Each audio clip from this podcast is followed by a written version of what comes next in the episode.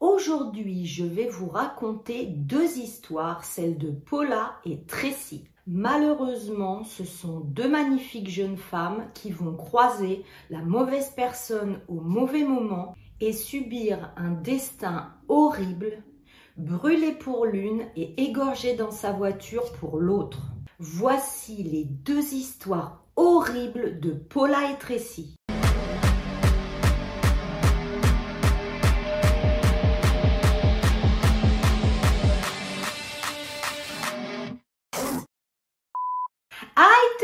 Ah, enfin, je suis ravie de vous retrouver pour une nouvelle vidéo. Bon, j'ai la main bandée parce que j'ai voulu jouer à l'héroïne. J'ai vu un petit chat qui avait la patte coincée et quand j'ai voulu lui retirer la patte, eh ben le pauvre, en réflexe, il m'a mordu. Ne vous inquiétez pas, je suis soignée, ça va de mieux en mieux.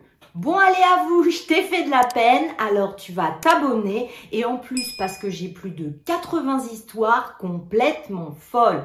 Allez, c'est parti! La première histoire est avec Paula. Paula, enfant, aimait se déguiser et cela faisait naturellement partie de sa personnalité, enjouée et extravertie. Avec elle, ses dentelles et paillettes, ça brille de mille feuilles. Et d'ailleurs, l'un de ses plus grands plaisirs était de faire des shows pour sa famille, c'est-à-dire plein de petits spectacles. Sa mère et sa sœur ont rappelé son engouement pour le glamour et donc les paillettes, et cela, comme je vous l'ai dit, date de son enfance. Son parcours pour devenir une femme autonome a commencé lorsqu'elle a déménagé en Californie pour obtenir un diplôme d'infirmière. Elle va pouvoir financer ses études grâce au mannequinat et plus précisément, elle fait des photos en maillot de bain et en petite tenue sexy. Elle fait donc des photos de maillot de bain et de sous-vêtements et elle sera même danseuse exotique. Paula a d'abord auditionné pour le magazine Playboy, mais elle n'a pas été acceptée pour être playmate officielle. Malgré cela, Paula est apparue au moins dans une de leurs vidéos en deux mille trois. Puis Paula va avoir un petit ami, Kevin Klein, un beau brun ténébreux. Ils vont décider de partir en voyage pour le réveillon du Nouvel An en deux mille dix. Tout ça va commencer avec les meilleures préparations. Ils sont trop heureux de partir en voyage pour le Nouvel An. Donc, Paula et Kevin sont trop contents. Ils vont fêter le Nouvel An à Las Vegas. Puis, tout d'un coup, ils vont changer d'avis. Ils ont réussi à obtenir des billets pour le concert de Lady Gaga à Miami et ça, c'est totalement exceptionnel. Et finalement, ils décident d'aller fêter le Nouvel An à Miami et en même temps, ils iront au concert de Lady Gaga. Ils arrivent donc à Miami le trente et un décembre. Ils sont dans l'hôtel du quartier branché de South Seaside. Au programme, hôtel, restaurant, La Belle Vie. Mais apparemment, le couple va passer aussi beaucoup de temps à sortir en boîte de nuit et boire plus que de raison et ils vont commencer à se disputer.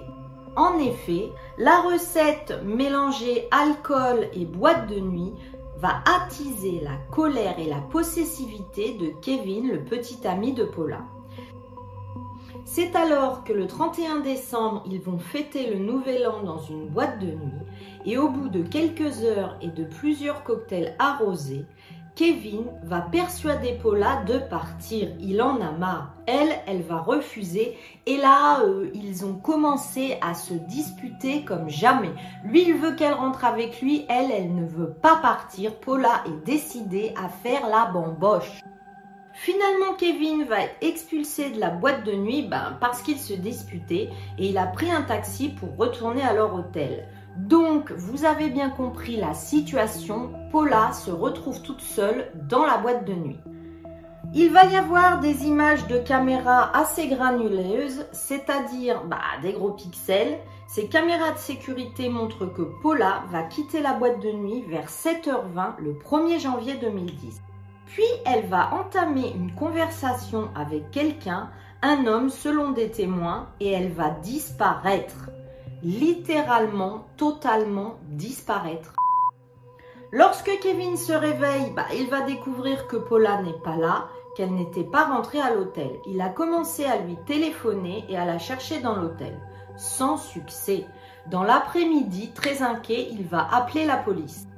Il rappellera même la police plus tard quand il verra que l'enquête n'avancera pas et il engagera même un détective privé. Revenons aux caméras. Sur un film de caméra de sécurité en noir et blanc, Paula est vue en train de marcher dans la rue avec une personne derrière elle. Est-ce que cette personne est en train de la suivre? quatorze heures plus tard, après que Paula ait quitté la boîte de nuit et que l'on est sans nouvelles, une personne du nord de Miami va appeler la police. Il y a le feu dans une benne à ordures. Et oui, car on est dans une D P A E et là, ça tourne vinaigre, vinaigrette. En effet, ils ont découvert le corps gravement brûlé de Paula quelques heures plus tard dans cette fameuse benne à ordures du nord de Miami.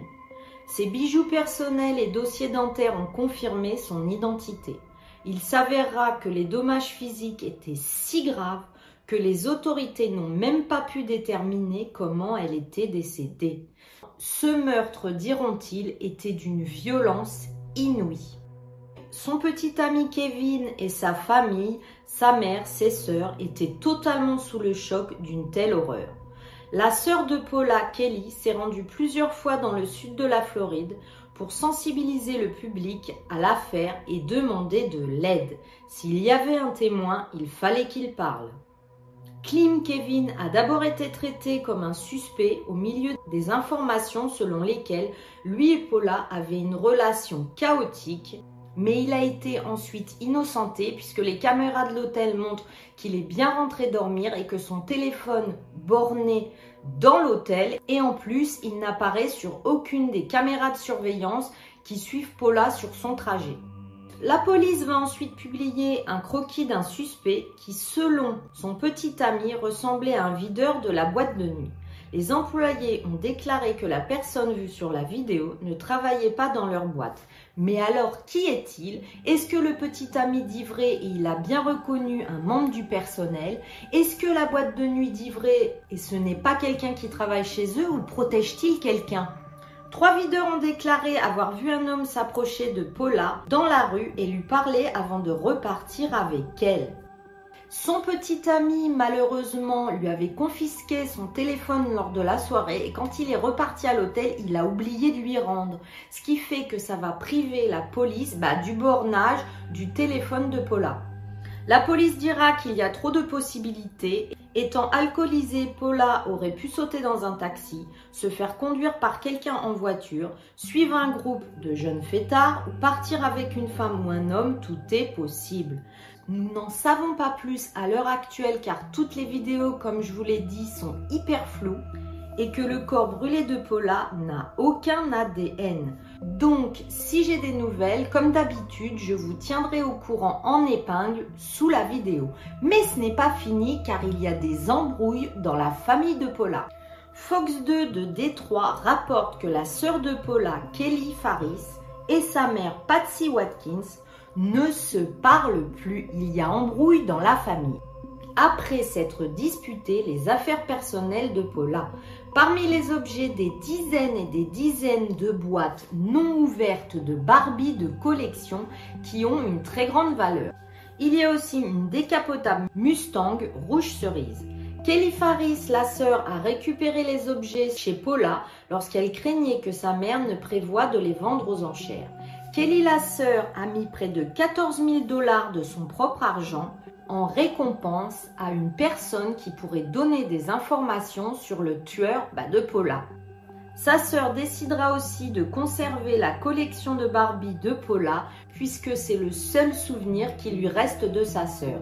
Quant à elle, la mère dira « J'ai l'impression d'avoir perdu mes deux filles » puisqu'il y en a une qui malheureusement a été tuée et que l'autre ne lui parle plus. Voilà, c'est ainsi que se termine cette première histoire, mais il y en a une deuxième.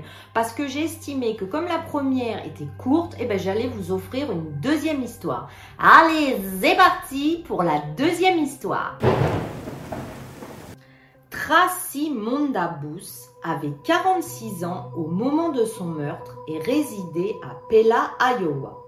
Mais qu'est-ce qui est arrivé à Tracy pour qu'on arrive à la tuer ?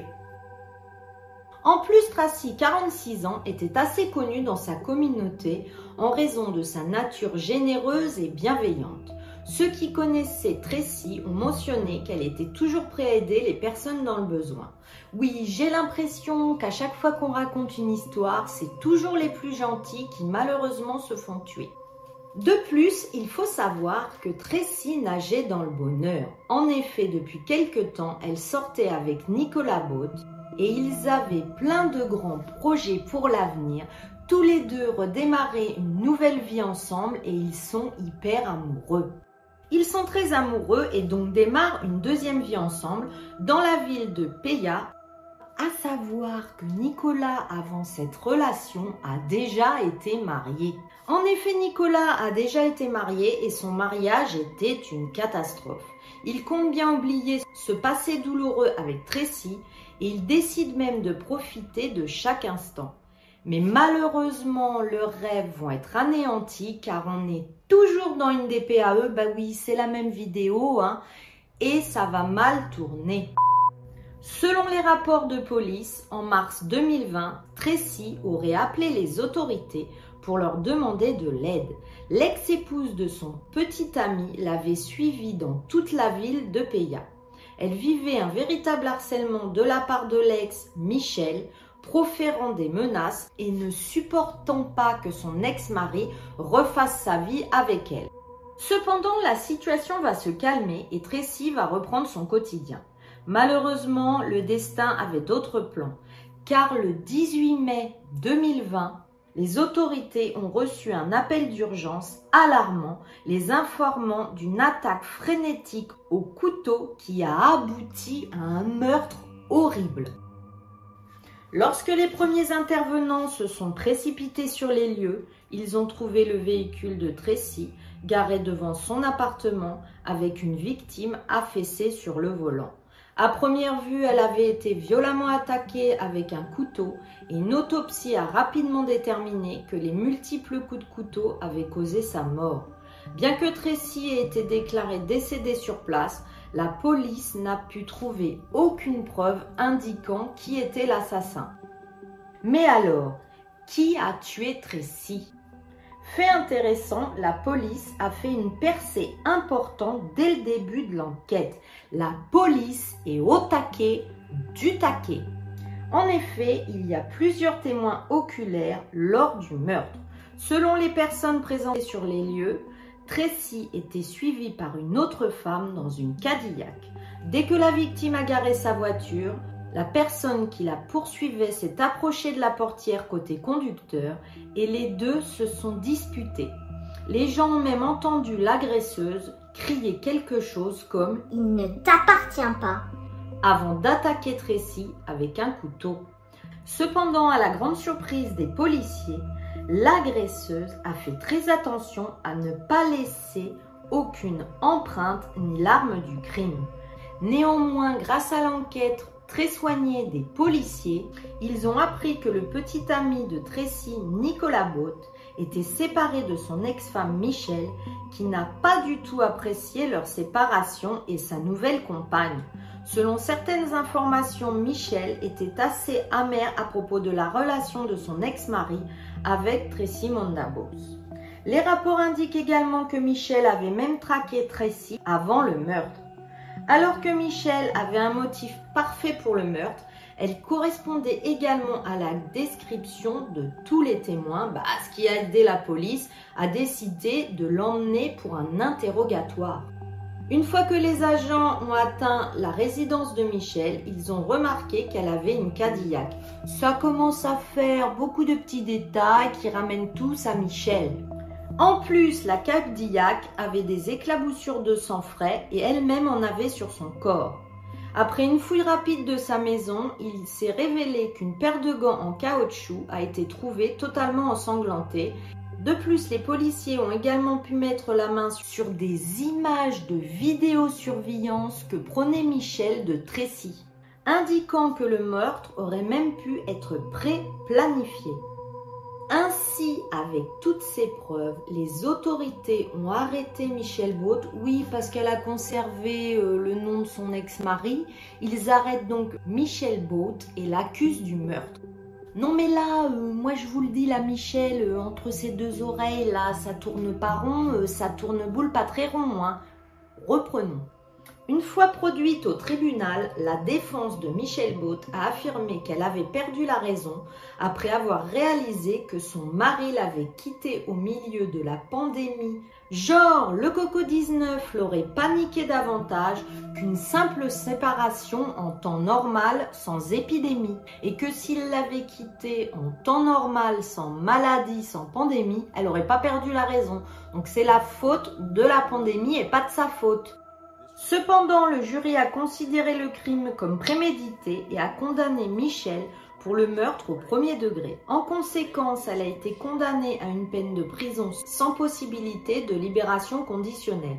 Ainsi, Michelle Baud reste actuellement derrière les barreaux de l'Iowa Correctional Institution for Women à Mitchellville, Iowa, comme je l'ai dit.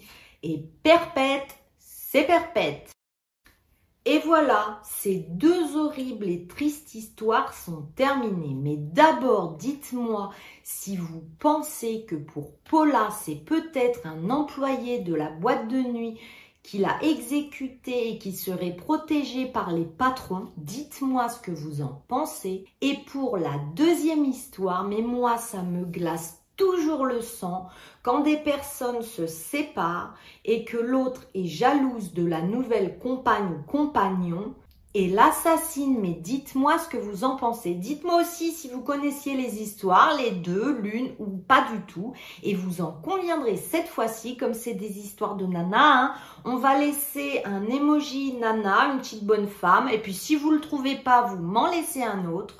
Si vous ne l'avez pas encore fait, mais abonnez-vous parce que c'est la meilleure chose que vous puissiez faire pour m'aider, parce que je m'aperçois qu'il y a beaucoup de gens qui regardent mes vidéos et toutes mes vidéos et qui ne sont pas encore abonnés. Donc laisse-moi un pouce en l'air, abonne-toi et clique sur la clochette. Je vous remercie bien sûr comme à chaque fois pour tout votre soutien et tous vos commentaires. D'ici la prochaine fois, prenez bien soin de vous. Pensez à regarder derrière vous quand vous montez dans votre voiture. Bye bye!